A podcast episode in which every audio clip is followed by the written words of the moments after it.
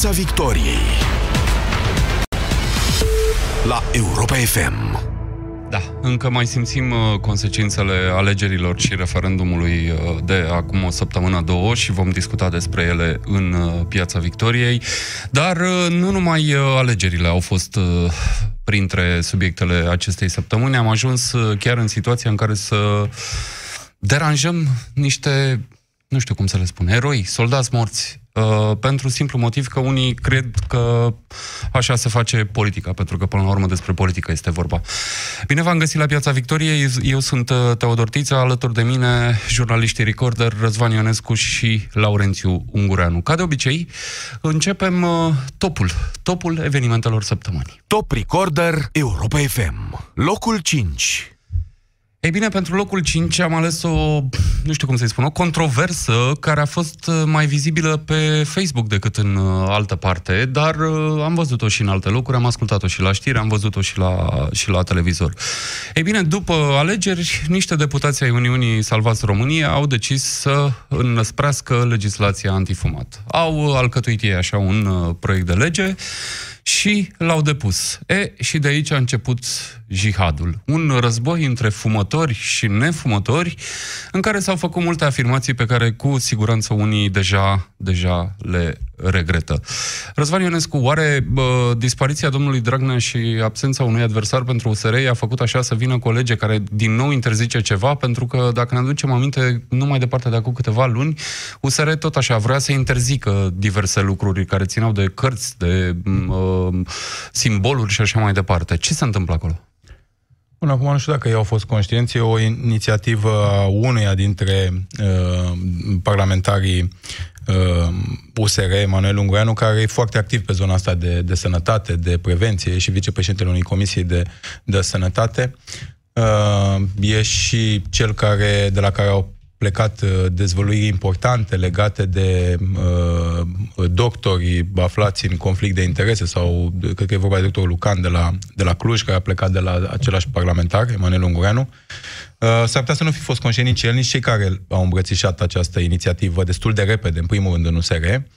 Uh, în general, USR-ul uh, vine cu inițiative care încearcă să apropie, chiar dacă uneori nu găsesc uh, nici măcar la nivelul electoratului lor uh, cea mai bună... Uh, Nu, nu sunt tocmai bine receptate. nu sunt tocmai receptate, tocmai bine receptate la nivelul electoratului de tip USR, din ce în ce mai, mai numeros a văzut la ultimele uh, alegeri, vin cu inițiative, spuneam, care uh, cumva încearcă să apropie regulile din România de regulile din uh, Occident. Acum și Occidentul ăsta e inclusiv în privința uh, legislației antifumat uh, destul de pestriț. Adică sunt uh, țări uh, în care uh, lucrurile sunt mai legere, mai relaxate. În orice caz, ultima mare revoluție făcută în România, aceea în care de acum patru ani nu se mai poate fuma nicăieri între uh, patru pereți sau în fine între doi pereți și un acop- care au deasupra și un acoperiș uh, și care mai mult sau mai puțin a funcționat până, uh, până astăzi. Asta cumva a plasat România cam pe ultimul loc în Europa, adică lucrurile se întâmplaseră în Europa, inclusiv în țări cu foarte mulți fumători, cum sunt țările mediteraniene, în Spania, în Italia, încă de prin 2007, dacă nu mă înșel. Și acolo a fost o, o, o revoluție. După cum în Statele Unite, de exemplu, există uh, un tip de reglementare la, la New York uh, și cu totul alta în Florida.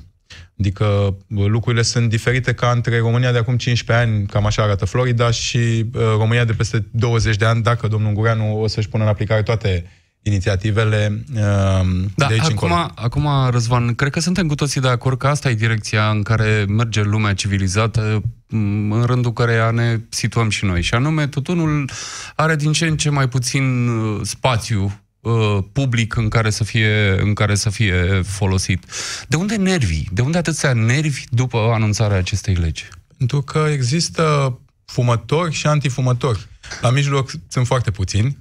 Uh, cred că sunt și fumători sau foști fumători în orice caz, uh, care uh, sunt foarte, an- foarte uh, porniți an- uh, pe impunerea regulilor antifumat. Dar hai să vedem ce s-a întâmplat până acum. Din păcate, așa cum sunt lucrurile luate în lejer, oarecum în, în România, nu există, eu nu văd, n-am auzit foarte multe informații legate de impunerea autorității pe legea asta care a purtat acum vreo, uh, vreo, vreo patru ani. Și am văzut cu ochii mei locuri în București, în centrul Bucureștiului, în zone foarte vizibile, care se fumează. Între patru perechi, care au deasupra un acoperiș, cât se poate de acoperiș, nu e așa o folie, cum mai fac unii șmecherii, uh, în restaurante pur, pur și simplu. Și asta ne aduce cumva la esența problemei, pentru că, uh, să ne aducem aminte, și precedenta înăsprire a legislației antifumat a venit după ce legislația anterioară, tot așa, nu era respectată. Ce spunea legislația anterioară? Spunea că trebuie să existe spații bine delimitate pentru fumători și nefumători. Nu a uh, impus nimeni respectarea acestei legi și rezultatul a fost înăsprirea legii. Acum ne ducem iar spre înăsprire. Nu, se mai, uh, nu mai vor uh, Uh, deputații USR, nu, inițiatorii legii, nu mai vor, spre exemplu, să vadă țigări la casele de marcat în magazine. Da, în ciuda necesității discuției, în ciuda necesității unei astfel de teme, uh, uh, totuși uh, USR a omis să răspundă la niște întrebări și poate că uh, de aici sunt și nervii uh, din, din toate dezbaterile de pe Facebook sau de aiurea. Uh, în primul rând că e prima inițiativă legislativă de după alegerile din 26 mai și poate că și asta, uh, cum spuneai la început, poate fi pusă tot sub aspectul uh, euforiei de, de după alegeri.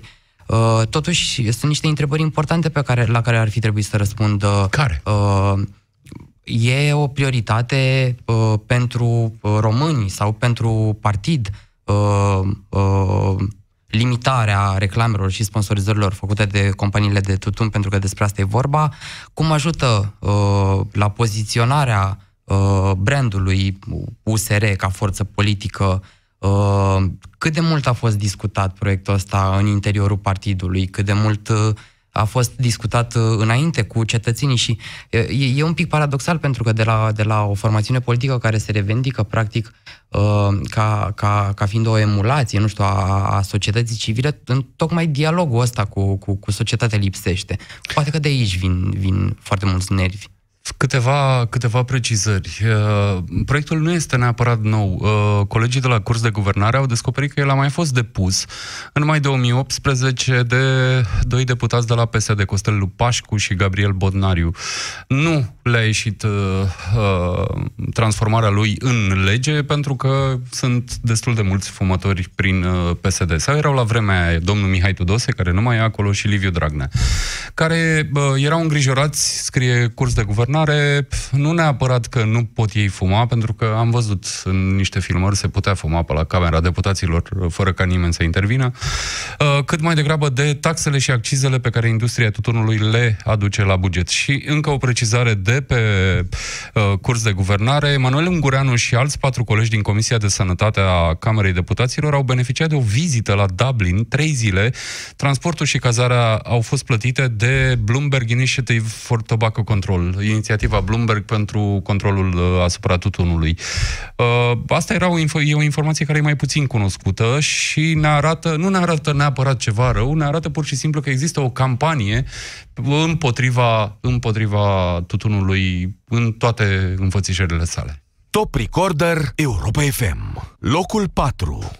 Ei bine, uh, lăsăm țigările la o parte sau le lăsăm de tot, cum ar fi bine pentru toată lumea și ajungem la Europa, la România europeană pe care, uh, nu știu, președintele Claus Iohannis vrea să o consfințească printr-un pact. A fost o propunere a președintelui săptămâna asta.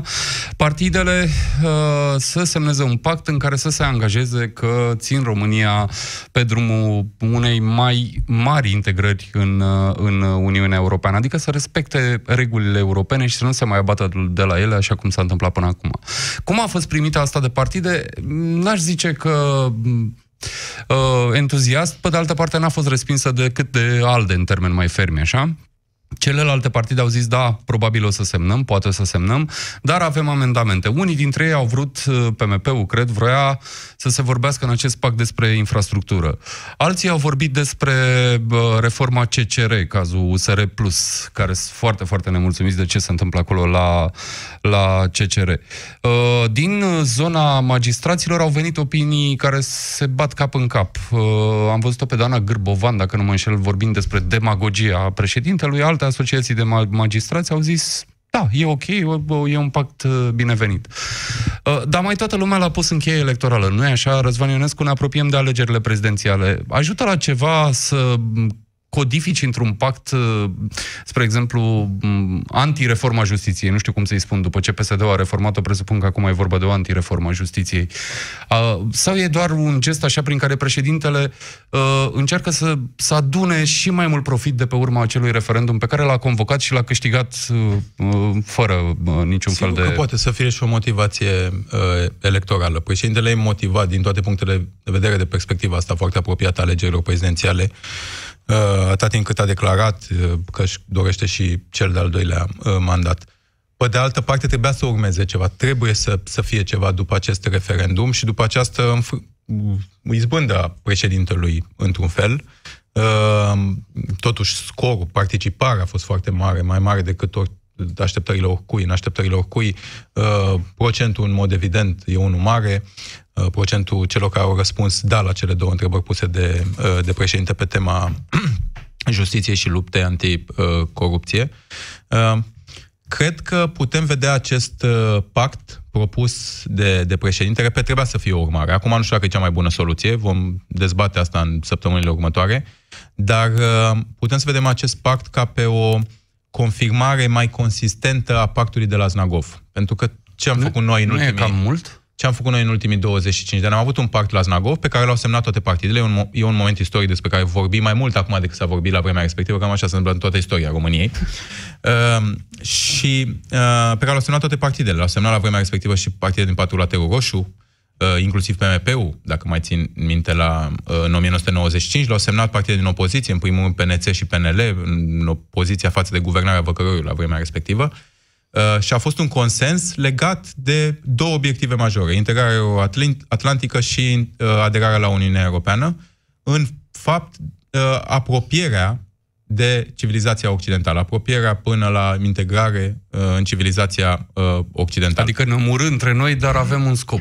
Avem un scop Ne-am comun. îndeplinit aceste obiective. Oricât exact. am, oricât am, uh, am uh, găsit în papură acestei uh, uh, diferitelor generații de lideri politici de după 1990, totuși uh, acești oameni politici, liderii politici, au avut acest consens, parafat la Znagov în 1990. Numai că, așa cum spunea Financial Times în vara 2012, dacă îți mai aduce aminte, românii au intrat, e adevărat, uh, uh, speculând niște, un context uh, sau unul, două uh, momente legate de contextul global, uh, războiul din Iugoslavia în 1999, pe urmă 11 septembrie, Saddam, uh, interesele americane aici, uh, până la Marea Neagră și așa mai departe, le-am speculat foarte bine și ne-am integrat rapid în Uh, mai degrabă în Uniunea Europeană, înainte poate să ca noi să, să merităm. Înainte așa, să internalizăm valorile... Și, așa cum spunea Financial Times în 2012, în timpul referendumului de suspendare, uh, România au luat uh, la presiunea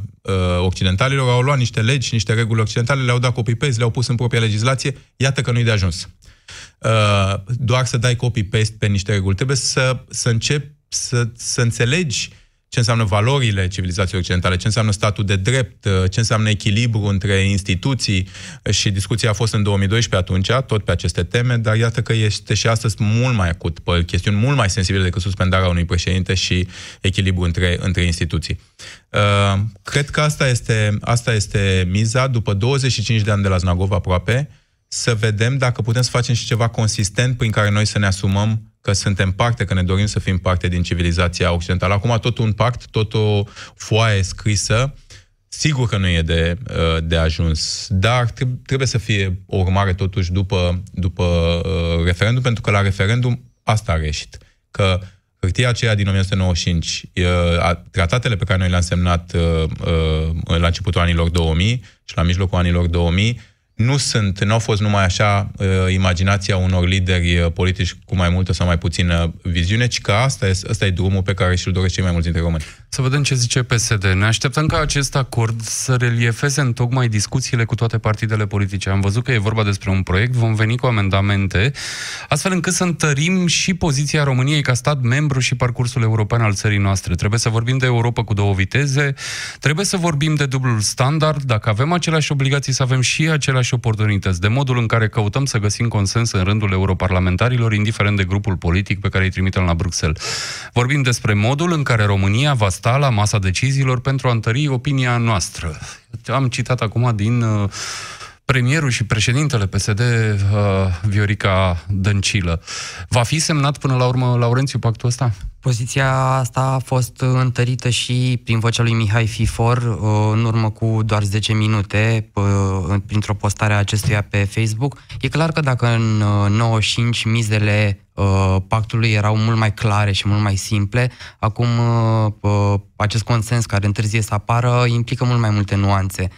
Și dacă, dacă președintele Senatului, Călin Popescu Tăricianu, Uh, spune că pactul ar trebui discutat între partide, nu cu președintele. Uh, spune asta uh, după, după ce Senatul îl scapă de, de începerea urmăririi penale, vorbește despre imunitatea președintelui. PSD-ul mai aduce alte teme în formarea acestui pact. E clar că nu poate fi vorba deocamdată despre negocieri, așa cum așa cum uh, Dar din contră, pare, pare să fie vorba de o îndepărtare între, între participanții la discuția asta, pentru că președintele Claus Iohannis a spus uh, la Alba Iulia, cred, sper să nu greșesc, că PSD, citez, foarte bizară exprimare, face fițe deoarece are o majoritate toxică. Face fițe. În gura președintelui Iohannis sună... De, vreo, de vreun an și jumătate președintele are pe cineva acolo, el însuși poate și cu ceva sfătuitori, uh, încearcă să, să vorbească foarte așa uh, colocvial și are să o la fiscală, de, exact, da? are destul de des uh, formule de astea și a dat seama că formulele ale lui Traian Băsescu și ale altor lideri politici uh, uh, uneori contează foarte mult, pentru că poate să impună o sintagmă în jur, care să-i facă pe oameni să, să ne facă să înțelegem sau în orice caz să dezbatem anumite chestiuni. Cred că Laurențiu, dreptate, spiritul de la Znagov a fost cumva, sau riscat să fie hai să ne vrem și noi la masă cu oamenii ăștia. Dar după aia ce facem la masă acolo, cum mâncăm, cum ținem tacâmurile, cum nu scuipăm, cum nu ne ridicăm uh, sau țipăm unii la alții, sau vorbim urât, sau nu se ridică în picioare domnul Tăricianu atunci când intră uh, președintele în sala de la, de la Cotroceni. Uh, asta n-a, s-a văzut după 2007, în orice caz, uh, în câteva momente importante, că nu ne-am asumat. Uh, cam aici suntem și sigur că un pact, mai ales într-un context ca asta, pe presiunea, după presiunea votului din 26, mai nu e uh, îndeajuns, dar e mai mult decât nimic. Sunt oamenii ăștia, dacă vor semna ceva, așa cum s-a întâmplat și la Znagov, nu vor mai putea să dea înapoi la 180 de grade. Sau nu atât de repede. Pentru da, sau că sigur, nu atât de repede. Și în 2012 au fost niște angajamente, spuneai mai devreme și iată că ne-am întors cumva acolo. Uh, o singură constatare la subiectul ăsta, e ironic cumva cum uh, Claus Iohannis a venit, uh, a venit la Palatul Cotroceni promițând că nu e și nu va fi și uh, Traian Băsescu și își termină mandatul încercând să fie Traian Băsescu. Top Recorder Europa FM, locul 3. Și pentru că am vorbit de alegeri, nu avem cum să evităm uh, un raport, cel puțin din punctul meu de vedere, uh, nu știu dacă e împărtășit și de Laurențiu și Răzvan, sfidător al Ministerului Afacerilor Externe uh, despre problemele de la votul din diaspora. Ei bine, Ministerul Afacerilor Externe pare să sugereze că a existat turism electoral în diaspora. Uh, altfel spus, uh, autoritățile, guvernul de la București, dă vina pe oamenii care au vrut să voteze pentru faptul că s-au așezat la coadă acolo, la ambasade, consulate și pe unde s-au mai organizat uh, secții de votare. Deci nu, ministerul nu are nicio vină, dar oamenii Uh, s-au plimbat de colo-colo. Nu mi-e clar că nu există nicio dovadă că ar fi votat de mai multe ori sau n-a, n-a există nimic, nu există nimic de genul ăsta, ci doar acțiuni coordonate de aducere la vot a unui număr mare de cetățeni cu 5-6 autocare, spre exemplu. Unde au fi văzut autocarele alea, nu știu, și nici nu înțeleg uh, Laurențiu Ungureanu, nici nu înțeleg uh, de ce e atât de grav că vin oamenii la vot? Cred că e ca în uh, bancul de la Radio Erevan a existat turism electoral, numai că nu era nimic electoral și nu era nici turism, ci oamenii erau emigranți. Uh, cred că uh, e, e revoltător uh, că mai uh, vorbește despre acțiuni coordonate de aducere a, la vot a unui număr mare de cetățeni. Și mă gândesc că Recorder a publicat un reportaj despre votul din diaspora, după ce o mulțime de români din afara țării ne-au trimis foarte multe imagini din fața secțiilor de votare extrem de aglomerate. Și scriam atunci că povestea zilei de 26 mai pentru cetățenii din diaspora nu arată de fapt ca o înfrângere că nu-i vorba de nervi, nu-i vorba de dezamăgire, ci e vorba de un sentiment de forță și de speranță care plutea peste oamenii ăștia care mergeau acolo să voteze. Erau oameni liberi care încă mai credeau că, că țara lor va fi salvată și poate că Ministerul Afacerilor Externe, poate că însuși domnul Meleșcaru, atunci când vorbește despre acțiuni coordonate de aducerea cetățenilor la vot, ar trebui să se gândească la bucata asta de, de, de Românie care, care de fapt nu mai vrea să accepte un ministru format în diplomația ceaușistă, care de fapt nu mai e tributară structurilor ăstora învechite și incompetente. E România liberă din afara granițelor României, pe care domnul Meleșcanu, pe care probabil birocrații din uh, din Mae nu o cunosc foarte bine. E Laurențiu Românie liberă și în interiorul granițelor României. Cred că a fost un protest la Ministerul Afacerilor Externe acum vreo câteva zile e și o petiție online care cere demisia domnului uh, Meleșcanu și dintr-un punct de vedere, bă, cred că raportul ăsta este chiar un răspuns la lucrurile astea. De asta e... am zis fidare la început. Da, nu, de, așa e corect. E raportul e o insolență absolută. N-am mai văzut de foarte multă vreme și e cumva reprezentarea cea mai bună a uh, faptului că Ministerul de Externe e probabil ministerul, în mod paradoxal, cel mai puțin reformat în, în arhitectura statului român, instituția cea mai puțin reformată. Să știți că dacă vreți să vedeți România anilor 80, să simțiți mirosul României din anii 90, puteți intra în consulat de, din mari capitale ale lumii, consulate ale, ale României din mari capitale ale lumii. Acolo veți simți în instituția reprezentativă pentru statul român, care are grijă de românii, de, peste hotare, chiar și în clădiri foarte interesante, cumpărate de statul român în perioada interbelică sau chiar înainte, miros de sarmale, mirosul de parizări din anii, uh, din anii 80, uh, până aici ajunge Uh, cum simți cât de nereformat e, e Ministerul de Externe. Sunt lucruri grave în, în comunicatul ăsta. Ai spus unul, turism electoral. Turism electoral înseamnă oameni aduși cu votul la Paris și duși pe urmă cu autocarul la Nancy. La Nancy. Asta înseamnă turism electoral în tot ce am, în, în, dacă vreți, în, în uh, uh, jargonul uh, electoral din ultimii 30 de ani, ceea ce e complet, complet exclus pentru că a existat această verificare făcută cu acele tablete uh, și votul multiplu e exclus. Uh, e o prostie. De altfel, nu există acolo. niciun fel de dovadă care e, intro, e o prostie introdusă acolo. Dacă turism electoral înseamnă în mintea acea bolnavă de la Ministerul de Externe, pentru că să nu vorbim numai de Meleșcan, acolo mai sunt niște minți bolnave și în orice caz sunt foarte mulți oameni care nu-și fac treaba, pentru că n-am auzit pe nimeni până pe 26 mai, nici măcar un ambasador, nici măcar ambasadorii din marile capitale, Londra, Berlin, uh, care să fi reclamat, măcar cu o jumătate de gură, măcar în șoaptă, s-ar putea să nu putem organiza în regulă uh, alegerile. Și a doua mare prostie, uh, printre altele, uh, printre multe altele din, uh, din uh, comunicatul ăsta al, al, al MAE, e faptul că dau vina pe președinte. Președintele a convocat referendumul, așa cum spune și legea, la sfârșitul lunii aprilie. Aveau, aveau tot timpul timp, din lume. Aveau timp să închirieze, să dubleze numărul de secții, să dubleze numărul de ștampile, să dubleze numărul de oameni. Nu s-a trezit nimeni că votul Uh, de aici va, va consuma mult mai multă energie și timp decât s-a întâmplat la turul 2. Am mai vorbit asta altfel... săptămâna trecută, în 2014. Și Meleșcanu, încă o dată trebuie spus asta, și-a dat demisia în 2014, asta 10 zile la uh, Ministerul Afacerilor Externe, după turul 2 și-a dat demisia, într-un caz mai puțin grav, pentru că votul nu a fost, rezultatul votului n-a fost viciat. Am vorbit asta săptămâna trecută aici și vedeți bine cum în știrea care apare despre votorile care s-au împărțit în Parlamentul European partidelor din România, se spune PNL 10, PSD 8, USR 8, când va ieși uh, uh, Marea Britanie, PSD va mai primi un vot. Pentru 13.000 de voturi pe care USR le-ar fi recuperat în mod sigur și ar fi ieșit pe locul 2 dacă toți oamenii din imaginile din reportajul Recorder ar fi intrat la vot. Atât, doar aceea. Și mai e un lucru foarte important de spus, cred. Uh, e vorba de o uh, anchetă a colegilor de la platforma de la Zero.ro care au arătat că PSD și UDMR au sabotat în mod premeditat procesul electoral din diaspora uh, prin faptul că, deși au desemnat reprezentanții în secțiile de votare din afara țării, pe foarte mulți nu i-au mai trimis efectiv la secțiile de votare, absența lor firește îngreunând procesul de vot. Top Recorder Europa FM, locul 2. Nu credeam să ajungem să vorbim în anul domnului 2019 despre ceva care arată conflict interetnic. Dar uite că vorbim la Valea Uzului, unde există uh, un cimitir, un cimitir al uh, eroilor uh, sau soldaților maghiari uh, care și-au pierdut uh, viața pe acolo în, uh, în uh, război. Ei bine, acum ceva vreme, primăria Dărmănește a ridicat niște cruci și pentru eroii români sau soldații români.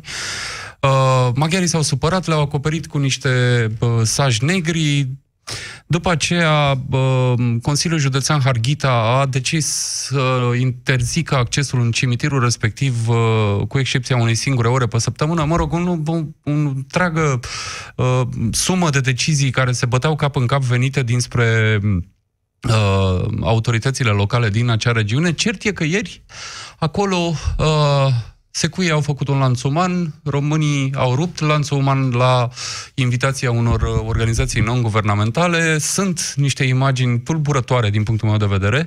Uh, nu uh, au fost răniți, au fost în schimb jandarmii care nu știu ce au făcut acolo pentru că n-au reușit să țină cele două tabere uh, la distanță una de cealaltă și astăzi uh, există o inflamare foarte mare, s-a ajuns până la nivel de miniștri de externe. Ambasadorul român la Budapesta a fost chemat la Ministerul de Externe de, uh, din Ungaria ca să-i se mâneze un protest. Domnul Meleșcanu, despre care vorbeam un pic mai devreme, face și domnia sa un apel la calm. Pare o situație scăpată de sub control, venită de nicăieri. Uh, ce se întâmplă acolo, Răzvan Ionescu? În primul rând că noi trebuie să ne lămurim cu uh, responsabilitățile și cu uh, ce e adevărat din punct de vedere istoric acolo. Încă nu, nu ne-am lămurit. Am încercat și noi să, să urmărim subiectul ăsta în ultimele două zile. Mai sunt încă întrebări la care nu avem răspuns. În mod sigur, un primar de acolo din Dărmănești se trezește după 101 ani să pună niște, niște uh, cruci, fără să justifice asta foarte clar legat de uh, sacrificiile românilor în primul război mondial în acele, în acele locuri. Ele cu siguranță au existat, sigur uh, uh, că s-a întâmplat asta în, în luptele din, uh, din munți, de acolo, de la poalele munților, dar uh, prima întrebare este ce nu s-au pus aceste cruci în anii 20, când statul român a avut un program enorm. Vedem bine că în fiecare localitate, în fiecare sătuc din România, uh, în timpul guvernărilor liberale din anii 20, în timpul lui Ferdinand, pe niște bugete foarte mari, s-au făcut cimitire, s-au amenajat, s-au făcut statuile acelea în care fiecare localitate, fiecare mic sătuc și-a trecut eroii. Uh, acolo nu s-au pus aceste cruci. Le-a pus cineva după 101 ani. Dar trecând de asta, până o să lămurim ce s-a întâmplat din punct de vedere, eu am văzut imaginile uh, pe care le-au dat colegii noștri de la Hot News în după amiaza asta în mod limpede cineva alimentează, îi alimentează pe românii de acolo. Asta era și văzut, următoarea întrebare. Am văzut Cui niște imagini cu niște minți înfierbântate la fel, niște români care înjurau, care uh, uh, păreau că își apără țara acolo, că vor deveni eroi la, la rândul lor, și niște cetățeni de etnie maghiară care erau mult mai liniștiți, care au făcut un lanț în, în jurul în jurul, recitând Tatăl nostru sau crezul, în jurul cimitirului. E limpede că cineva speculează din punct de vedere politic și mi se pare și mai grav că știrea ultim, de ultimă oră este că Ministerul de Interne îl trimite acolo ca să conducă operațiune jandarmerie pe Sebastian Cucoș, fostul șef al jandarmeriei, între timp e chiar adjunct, din nou e numărul 2, uh, omul care a coordonat acțiunea din, din 10 august, un om care a făcut lucruri foarte bune la Kabul, ca luptător, jandarm, pentru impunerea ordinii acolo în Afganistan și pentru asta chiar trebuie să-l considerăm erou, dar care, din punct de vedere administrativ și din punct de vedere al oportunismului său politic, este teribil de periculos. Top Recorder Europa FM. Locul întâi. Ne întoarcem la PSD, despre care vorbeam un pic mai devreme, care și observăm că acolo, în interiorul partidului, fierb lucruri. Astăzi, Paul Stănescu și-a dat uh, demisia, s-a spărat și a plecat. Uh, PSD-ul a avut uh, un uh, comitet executiv, s-a anunțat un congres, dacă nu mă înșel, va avea loc pe 29 iunie. Ce se întâmplă? Se, s-au rezolvat lucrurile acolo sau de-abia începe la PSD, Laurențiu Ungureanu? Deocamdată avem de-a face cu o atmosferă cu care liderii PSD nu știu cât de obișnuiți sunt în ședințele interne, adică se dezbat, sunt ample dezbateri la, la, la PSD, uh, se dezbate soarta, soarta partidului. Uh, Nu știu dacă, dacă o să avem uh, de-a, de-a face cu uh, o soluție în uh, cele ce urmează, însă mi-ar plăcea să, să vă citez o declarație politică a, a domnului deputat Cătălin Rădulescu, care îmi amintește de o scenă memorabilă din cel mai iubit dintre pământeni, nu știu dacă vă amintiți, Dorel Vișan, care spune noi, educatorii, pedagogii, stăm la căpătăliul bolnavului și așteptăm să, să se facă bine. Ei bine, uh, zice Cătălin Rădulescu uh, că îndepărtarea unor oameni percepuți ca fiind fideli ai fostului președinte Liviu Dragnea este o prostie și uh, că grupul din, de intelectuali din PSD din care face parte se pregătește să participe la alegerile din, din partid din 29 iunie de la Congres. Greșesc, pare... Laurențiu, e vorba de deputatul supranumit deputatul mitralieră, nu? Uh, tocmai de asta a pus punctul pe I. Uh, se pare că PSD este departe de, de a se reforma, uh, tocmai de, mai ales dacă ne gândim la uh, inițiativele pe care le-a avut în ultimele uh, două săptămâni. Și votul de la Senat pentru păstrarea imunității lui Călim Popescu Tărician.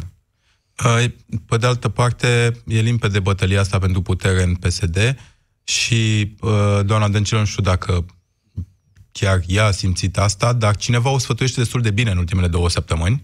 Cineva care uh, întrevede bine oportunitățile politice a văzut foarte clar, acum cât încă mai e la Palatul Victoria și încă uh, nu e la nivel de câteva săptămâni scaunul său uh, uh, are încă patru picioare, uh, trebuie să fructifice asta și să ia uh, frâiele în, uh, în uh, partid. Ăsta e motivul pentru care ea și câțiva oameni din jur au grăbit acest congres pe 29, iar ceilalți care probabil că aveau alte soluții pentru viitor sau se gândeau că vor avea alte soluții sau șanse pentru președinția partidului, au fost împotrivă.